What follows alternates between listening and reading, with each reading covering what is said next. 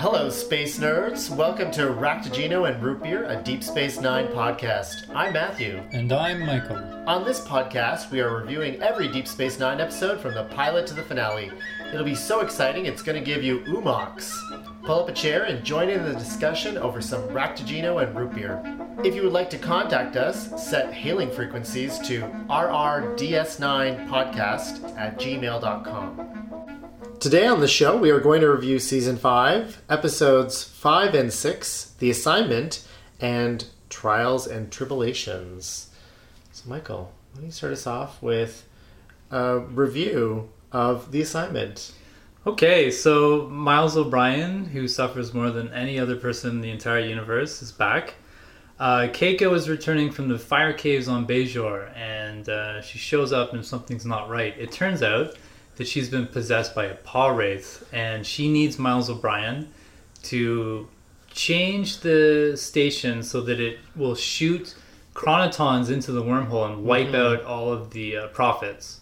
Yeah. And she's it's kind of like a fallen angels idea, you know, where she's been kicked out of heaven and then she wants to come back. Lucifer, yeah. yeah. So the episode is about how Miles O'Brien, with the help of the very talented and smart Rom, Yeah. um, figures out a way to trick the Pah-wraith where instead of zapping the wormhole aliens, uh, the Pah-wraith gets zapped and then Keiko's freed, and the end. there we go. That was a nice wrap up, That's Michael. my fastest synopsis yet. yes, it was. So, what did you think of this episode? I love this episode. Uh, I thought it was fantastic. I, Mm-hmm. I think it's this one of the strongest uh, kind of uh, thriller episodes I've seen, um, and one of the best Miles O'Brien thriller episodes or Miles Mm-hmm. Yeah. O'Brien suffering episodes I've seen. Um, I just think that the pace of this was amazing. They just ramp up tension, Yeah. and Keiko does an unbelievable job of being evil Keiko Yeah, Rosalind Chao. She, she is so good in this episode uh, and it's such a it's such a creepiness that sets in Yeah. and i think that they did a great job of uh, miles o'brien feeling alone in this and because he can't tell anybody else even rom doesn't know what's going on he Yeah. tricks rom into into helping him but there's a scene where he's alone in a Jefferies tube and he's trying to figure out he's asking the computer ways to stun uh, keiko to get whatever's possessing her out of it Which is a really creepy moment because he's Yeah. thinking of ways to. He's talking to the computer about ways to inca- incapacitate Mm-hmm. his wife. Yeah, and and he knows that he has you know less than five milliseconds to do it because whatever is taken hold of her can kill her instantly, or Yeah. or pop all of her brain vessels so that you know she loses all of her memory or whatever. Um, so he's going through these different ways, like a stasis field or a, you know a, a phaser on stun, whatever. Yeah. And the computer's telling him how many milliseconds or seconds it, it would take to in- incapacitate her, and he realizes that that won't work. It's Yeah. just, and he's alone thinking this in the Jefferies tube. It's just a chilling scene. yeah. Uh, what did, so what did you think of it? Oh, I thought it was really great. It was a great episode. It was uh, very nicely done. Rosalind Chao does a great, great work. Hmm. She's a great actress, and um, I liked that they started it off like quickly at the beginning. You didn't have these moments where he's like, "Is she changed or not?" It was just she's very casual at the beginning. I've taken over your wife. Hmm. These are the stakes. You know exactly what the stakes are, and then, uh, but there's a mystery as well. You don't know what exactly this this who this uh, possessed alien is or possessing alien is. You don't know why they're getting Miles to do all these things. So there's not only just tension about you know, oh, is Keiko going to be okay? It's what ex- what exactly is going to happen Yeah. and uh, and so I think that helps propel the plot.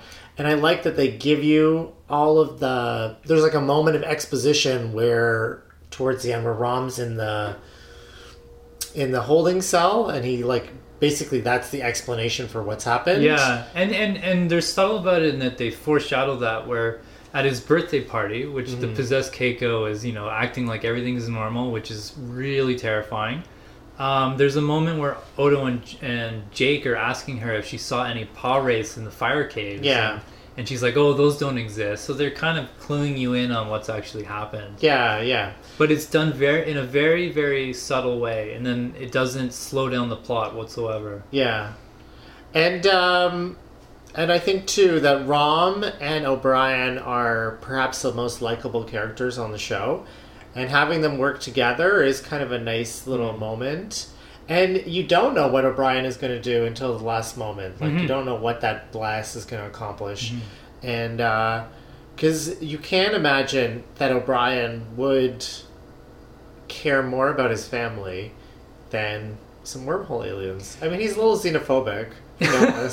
He d- he does say at the start that he won't do anything that endangers uh, the station or its crew. crew. So But he didn't say anything about the wormhole aliens. no, um, and there's a there's a flip side to this episode. It's basically the B plot that merges with the main plot, which is uh, Rom and his brother Quark, where Rom is working as a uh, in the waste extractor system, basically the the waste management plumbing of, of the station. Do they really have plumbing problems on the station? I mean, Keiko just puts a cake in the replicator Yeah, and it's- causes it to Yeah, disappear. I'm assuming they have replicators in the toilets, but let's let's not get into that unless you really want to. It's it's best not to think of it.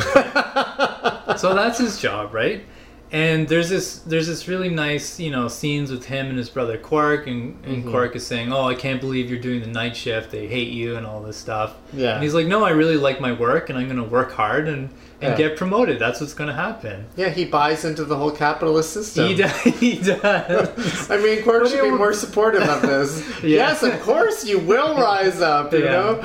Yeah. Well, yeah, and then at the end, it, it happens. You get that lovely scene where he shows his medal, and uh, O'Brien realizes how talented and smart he is, and, and Yeah. promotes him to the day shift. Yeah. I liked uh, the. I liked how terribly awkward Rom is when he's hanging out with this new. Uh, Oh, yeah. the swing shift, and he's like, "What do you all drink on the swing shift?" and everyone's like, "Oh my god, please stay away from me." He's like, I love the night shift, and I'm like, Yeah. okay. Um, Yeah. So, uh, and I think that's a, a sign of a good episode too, or of a strong episode where the B plot kind of merges with the A plot Mm-hmm. and doesn't. It doesn't feel like a bit of a oh these two things were just two random stories that are told together. They instead kind of in, it- inform each other. it also didn't feel like comic relief just for this just for you know levity's sake they they used rom and it's more emotionally grounded in that where the payoff is a big deal when you Yeah. see rom prove himself and his and his brothers kind of grudgingly uh, you know respects him at the end Yeah, and and um, he he deserves his promotion. You Mhm. know, he he deserves something for doing all that for O'Brien. yeah Yeah, so it was a it was a very good episode. Uh, you know, it kept it kept the tension up, kept it going. As we said, Rosalind Chao did a great job of being the most horribly creepy person ever. I loved it's like she like as the possessed creature, she was like just mean. She really does she poured the salt on the wounds like kiss me. Oh, Kiss yeah. me, Miles, you know? or or he's like okay i'm gonna sleep on the couch and she says you'll sleep in bed with me like you always do in Yeah. case you know molly has a nightmare Yeah. and wakes up or something And Just then they, horrible and then they go to sleep on those horrible triangular pillows that are in no way look comfortable. Like How do you know that they're not comfortable? I don't. They look horrible. I I I suspect that everyone in Deep Space Nine has severe neck trauma from the pillows that they're forced to sleep on. they were designed for Cardassian necks. You know the Cardassians have all those neck ridges. I'm sure. oh, of course, that's what it is. That's why they're that triangle shape. Yeah, they don't need. They just didn't replace the pillows. Yeah, everyone's uh, in a lot of traction. Um, I liked the party. Hmm. you know, where it's it's like a traditional Irish birthday party. You know, someone's upset at someone else, someone breaks a glass, you know, someone storms off because they they're not getting what they want. And he's No, it's- he's drinking single malt uh, whiskey too. Yeah. neat. It's like um yeah, it's it's like a, it's like one of my family's uh, you know, gatherings, you know, someone will get upset at something and run off into another room. I'm I'm just worried because they're always drinking uh, synthahol that they're not used to actual alcohol. If they start drinking whiskey, they might you know get really drunk. Yeah. I mean, that's a possibility, you know. Hmm. Maybe it is. I like, too, that this storyline didn't just choose a random species to take over Obra- uh, Keiko. Uh, they chose a Pah-wraith, which kind of integrates it into the mythology Mhm. of the. So we know a little bit more about these prophets. So we know that there there is like a kind of Lucifer figure, Yeah. or at least Lucifers, I guess, Mhm. former angels that were kind of cast out. And I'm not going to tell you anything, Michael, but the Pah-wraiths become more important uh, later Ah. on in the series. So It, this is a this is the first time we've really encountered one, and they will become more important. Yeah, it is interesting to me that in, in when you there's a conceit in horror films where you you know uh, well, The Exorcist where you have possession, evil possession, with uh, fallen angels, which is exactly what they do with the Pah-wraiths here. So there seems to be a lot of parallels. Yeah. Uh, did you like Rom's breakfast? Would you have which one of his breakfasts would you have? Oh my gosh, you mean the the full English breakfast or whatever he has in uh, versus the pancakes? Pancakes with pineapple. Yeah, well, don't knock it until you've tried it, Matthew. Um, and if he had bacon and it didn't agree with him, wouldn't the sausage also not agree with him? So as as a as a Canadian, I have had many pancake breakfasts, and I have very high standards when it comes to pancakes. Um, so I'm not sure that DS9 would be able to live up to my expectations with the replicators. Mhm. So I would probably go with the more uh, British breakfast. Yeah. I, I also feel like I love pineapple, but pineapple Hmm. with pancakes, that's an odd choice. Yeah, I that is like- really weird. I feel like it's more like pineapple with maybe maybe with eggs. Or I don't know, you know, you want to have sweet and savory, I feel. That's what I would feel. Is it is it like proper Canadian maple syrup, or is it Aunt Jemima's, I think it's or uh, that weird British sugary sauce that they have? I, I think it's Quark's specialty. I think Yeah. that's what you're getting. I'm gonna avoid the pancakes. And this episode, in some ways, kind of mirrors a TNG episode. Do you remember that one where Miles is possessed by an alien, What? and then he takes over uh, him and it's Miles, Data, and Troi, and they're possessed by these evil criminals that were sent to a planet and stripped of their bodies and floated around in a storm. I don't remember this episode. Uh, this is a pretty hilarious episode because Troi's Troi's a real jerk in this episode. she like knocks people out and stuff. And uh, and then yeah, Miles was Miles was a jerk to Keiko in that episode where he's like, Hmm. "Sit down, shut that baby up," and he was telling Molly to shut up, and he was like a Oh. real jerk. So yeah, it was kind of a nice little, interesting little flip they had here. Of course, we had all sorts of creepy scenes with Keiko sitting with Molly, Molly with her, her hair. Molly with her stone face, her inability to act with her face in any way whatsoever. I, re- I refuse to criticize a child, Matthew. You can you can criticize her acting all you want. I think she's a wonderfully adorable child, and I have no problem with Molly being there, but she's not the best actress. Like She's they- a little wooden, yeah. Yeah, she's like she like literally had just been fed the line like two minutes before, and she's Yeah. repeating it. Daddy, you're in trouble. Daddy, you're in trouble. so, but as I said, Rosalind Chao, all the kudos to her. She did a great job. There's there's that horror. I think one of the most horror. There are many horrifying scenes in this, but one of the most is when she falls off of the mezzanine. oh yeah, yeah, She goes like Miles, and then just falls. Oh, that was horrible. yeah, yeah. Don't uh, don't disobey a Pah-wraith. No. Should we move on to the next episode? Yes, I think we should. All right, so Matthew, please give a uh, synopsis for episode six of this season: Trials and Tribble-ations. So this one opens as like a story within a story. Sisko is visited by two agents from the Time Agency. I can't remember the name. Department of Temporal Investigation. There we go. And they have names. Did you, did you write down their names? uh, no. But their names are anagrams of Mulder and Scully, apparently. No, really? Yeah, so they're supposed to be a little bit of like a Mulder and Scully. oh, nice touch. Anyway, so they're investigating a situation where obviously Sisko engaged in some temporal shenanigans. yeah. And it turns out they were picking up a Bajoran orb that was about time. And of course, hijinks ensue. They get thrown back into time and they end up, dun dun dun, at the time of, a, of an original series episode. The original episode with The Trouble with Tribbles. I think that's Yes. what this is called, right?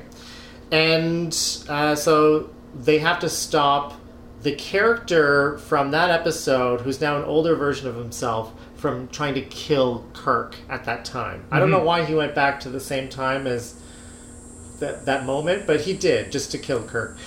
And uh, they investigate it. There's lots of humorous interactions with the former crew. They hmm. stop the plot. They go back forwards in time, and everything is good. Except we're left with the last scene with the whole DS9 promenade filled with tribbles. But along the way, we, we've had laughs and giggles and, and all sorts of CGI wonders, the, the likes we haven't seen since Forrest Gump. so, what did you think about this? Oh, this is an amazing episode. Yeah. It's so enjoyable. It's just fun. And, you know, the original series wasn't the best in many ways.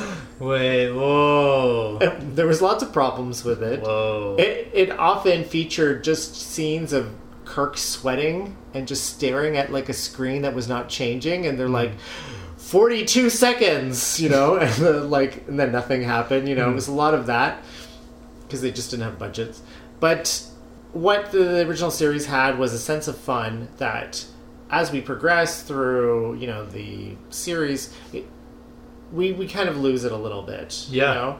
And this episode enabled the DS9 crew to have a little bit of fun and to kind of not worry about the details as much, you know? Yeah. Like there's a scene with Worf and they encounter old Klingons Hmm. and everyone's like, "What's going on here? This doesn't make any sense."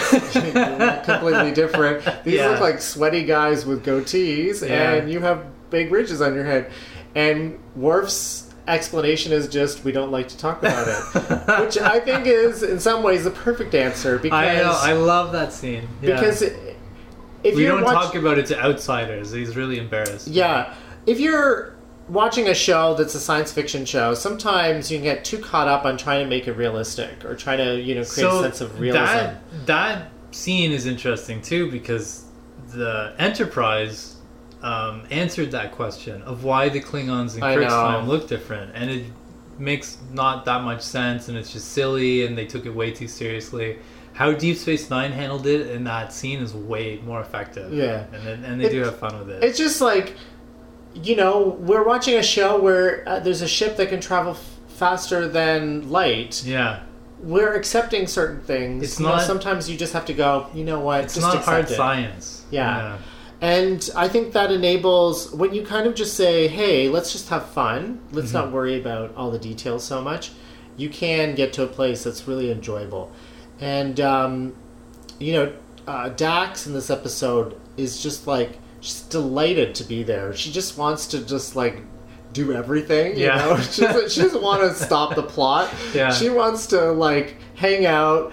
She seems to be she seems to be revealing that she's an intergalactic sex pot, you know, because uh, she um, talks about how hot Spock is, Yeah. and uh, she reveals that she maybe had sex with uh, McCoy at some point in the past. At a gymnastics competition. or- yeah, she. I don't know why he was there. Was he a gymnastics star? This was before he entered Starfleet. Yeah. I, th- I believe. Yeah. Or- So when he was at Ole Miss, Yeah. Uh, so yeah, it's um, it, uh, yeah. So that part, I think, as the the writers were saying, she kind of captured the feeling that a lot of fans would have felt. And the scene where they first walk into the corridor, her and Avery Brooks and Terry Farrell walk into the, the corridor of uh, the Enterprise. Apparently, that was just capturing their actual reactions. Like they literally had not seen it yet. Oh, really? And so they just Yeah. brought them on, and they were like literally going, "This is crazy. Yeah. We're on the Enterprise," Yeah. you know. And so that sense of wonder and fun is really animates this episode and makes it a great episode. So I I also absolutely love this episode, and I think um, what you were saying about how the original series had had possibly more of a sense of fun. It, it didn't take itself that seriously all the time. Yeah. and and it was literally more colorful and bright than the Star Trek that we see now. Yeah, Where starting with the next generation, they kind of sucked out all the color. We hit the '90s, you know, big popping colors weren't a, a cool thing. yeah, And when Star Trek first uh, was on TV, it was color television was a new thing, and they wanted to show off color TV. I think Yeah. we we had a previous guest, Bill, talking about that. uh, Yeah, yeah, yeah. I believe. And so they chose these really what we might consider now really loud, garish primary colors, But at the time, it was a way to, to essentially, you know, market color television and really make it stand out. So when you see these characters uh, go back into the original set, wearing these loud, bright colors, and the, and they actually have light, which we have like proper lighting, which we haven't seen since before uh, TNG. when TNG suddenly they always had lighting problems. Uh, it was always dark and, and sleek. But Yeah, but they- it, it, it's so much more fun, you know, to see this. Well, they um, they really capture the lighting uh, of, and I, I have to disagree in some respects in the sense of I think Mm-hmm. the lighting is good. It's more realistic in the 90s, Mm-hmm. but in the '60s, it looks like a stage set. Sure. right? Yeah. Yeah. It's overlit. It's super bright. yeah.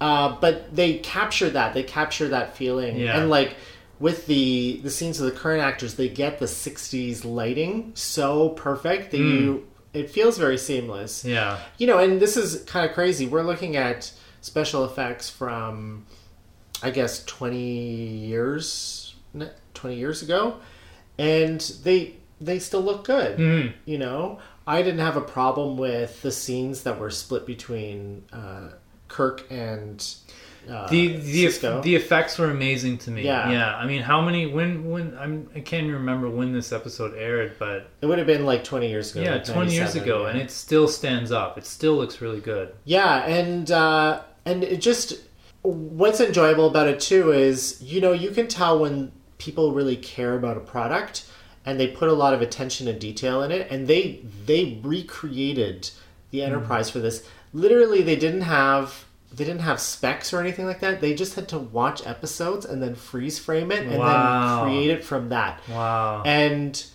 and so apparently everyone in the cast was like super jazzed to hmm. get everything perfectly right. Mm-hmm. And and it shows. It shows when there's an excitement like you can feel it it's Oh, there, there's a scene where Dax has a has a tricorder, or I forget what she's holding. She's just talking about how much she loves 23rd century design. Yeah, yeah. Everything's like sleek and black with metal finishes and Yeah. metal highlights or steel Yeah. highlights. It's really lovely.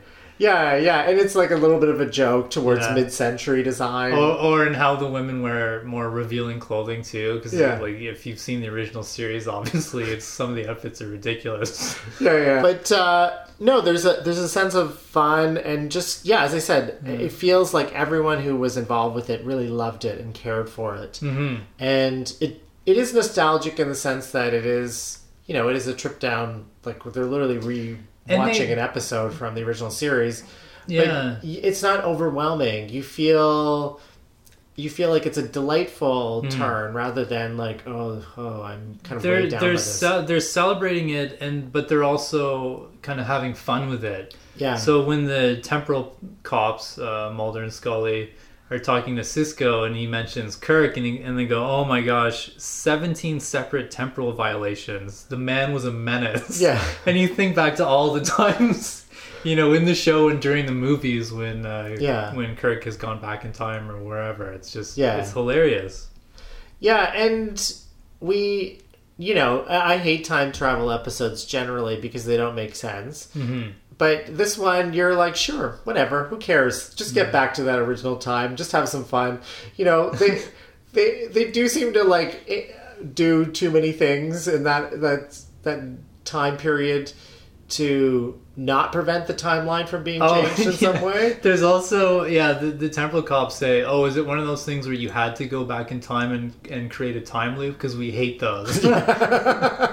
or uh, or Bashir meets possibly his grandmother and he thinks, "Oh my goodness, I have to have sex with my great grandmother or grandmother in order for me to be born." Like this is Yeah. a horrible time dilemma. Yeah, Um, so um, And and the way that the episode ends, where they have they have the time orb, so they've had the prophecy orb, the wisdom orb, and now they have the time orb, yeah. and they just kind of wave it away. Oh, I like, know. Like, oh, Kira, while we were on that on the, on the ship, she figured it out, and now we're going back to our current time. That, that was just it. Yeah, no, I like that. It was mm. it was it was no attempt to explain it, but once again, if you create enough of a feeling of excitement and fun in your episode, people don't care. No. It's when you're kind of weighed down by like, oh, okay, this plot, where is it going? Okay, now explain it. Okay, now explain it. You know, it's like what I said about the other episode. We we didn't need to know what exactly was um, possessing Keiko. We didn't need to know the exact Mhm. details of it until we need to figure out how to stop her. And and then they just they told us very quickly, Mhm. like Rom just told us a little bit, and then we knew exactly what was going to happen. And you know, and that's that's what we want from stories. We don't Mhm. want to be weighed down by exposition. We Yeah. want to hear Yeah. tons of explanation about stuff. Yeah. Sure, Kira sat and did her orb homework and figured out how to send people home. Like what? Why was that orb like willing to? I don't know. What what what a what a terrible orb. By the way, maybe they should destroy it. Why did the Cardassians give that one up too? No. I mean, couldn't Kira managed to figure it out in an hour, and they, and they had it all that time and didn't realize that they could go back in time with it. Yeah, totally. Uh, but it's fun. It's all fun, and I and I like that uh, Koloth is in the original episode, and we've seen him Mhm. again in DS9, and then he was killed on that Blood Oath thing, and uh, Yeah. And Dax is like, oh, you know, there's my old friend. I'd like to see him trade insults with Kirk again. That was a nice Yeah. moment. Yeah, yeah, and and that is how you you know so you'd want to see your friends again. You know, someone you've been friends with for so long, you'd want to see them again. Uh, so it is. I mean, Sisko's kind of a jerk. He doesn't let her see her friend, but then he gets to have one moment with Kirk at the end, which was, I have to say, was was a really nice moment. Mm. Uh, it just made you think about the promise of of Star Trek and how it's such it can be such an optimistic show and how it can you know even though Kirk was a jerk he Hey now. he was a jerk he he emblemized this feeling of optimism and a feeling of of if we put our minds to it we can we can do something positive Yeah. about the future you know Yeah. so yeah, it was a great moment. I also liked. We find out that Worf smells. Of lilac. Well, he has a musky odor, A peaty smell. musky, peaty smell, which and I think they're just torturing him about the lilac. yeah. But so he smells like. Do people like this? Is something we just never think about. Do do all? eh, Does everyone smell? Like, does Dax give off an odor? Because she's Trill, she might give off an odor. Who knows? Yeah. I guess. I, I guess. Do just Miles sweat, does their always- sweat glands have a different smell? Does Miles smell of synthahol? You know, like, I don't know. But I, lo- I love that explanation, by the way, that, that the Tribbles were the mortal enemies of the Klingon Empire, and they had They to destroy all of them by the end of the 23rd century. well, they are. They're a Yeah. terrible invasive species. Yeah, Yeah, I mean, but they're so soothing. That Yeah. was uh, that was lovely when he's from the that scene from the original episode that they have with Uhura saying, you know, like, oh, what is that? That lovely Tribbles uh, sound. Yeah, and yeah, they're in the space station. I Yeah. love Tribbles. love I love Tribbles. they are. I mean, they're. I loved them as a kid because they were cute. You know. I wish I. I think I did have a tribble actually. Oh, really? Yeah, I think I um when I was a kid I had a tribble. And they're they're pretty adorable. Uh but you know, they're they're ridiculous as you get older. But the episode they were when they were choosing which episode to kind of revisit, they really went for this episode because it is fun. It kind of captures everything about the original series that we want to remember, which that it made space seem like a rockin' good time. Like it was like like going to space stations was like going to great clubs and stuff. You know, like that's why they started a fight. You know, because they're just all jazzed up. They're all excited about being in space. And you have uh, you have the character of Cyrano Jones, who's who's kind of a con man, you know, Yeah. in the episode. I think he pops up again in an animated episode, but I mean characters like that you had more in the in the original series. Yeah, Um, yeah. So So there's uh you have Mudd in the original series as well. yeah, Uh, it's a great character. If if any of our listeners are actually interested in the original Trouble with Tribbles, there's actually a book written by the guy who wrote it, uh, David Gerrold, called "The Trouble with Tribbles: The Birth, Sale, and Final Production of One Episode." And I'm sure you can find it on AbeBooks or Amazon or whatever. It's, Mhm. it's an interesting read.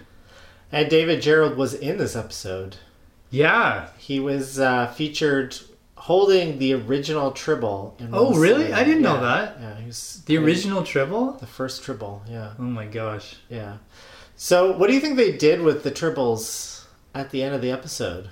How did they get rid of them?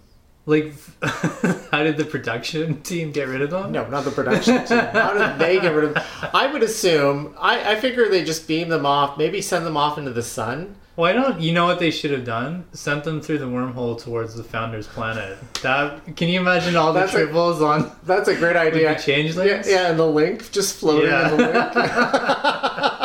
problem solved? Why don't they do that? That sh that would have been a great ending. It's probably because the Fed is it would be considered biological warfare, and Yeah. the Federation probably has outlawed that. Yeah, I mean Too they're bad. they're a menace. they need to be eradicated.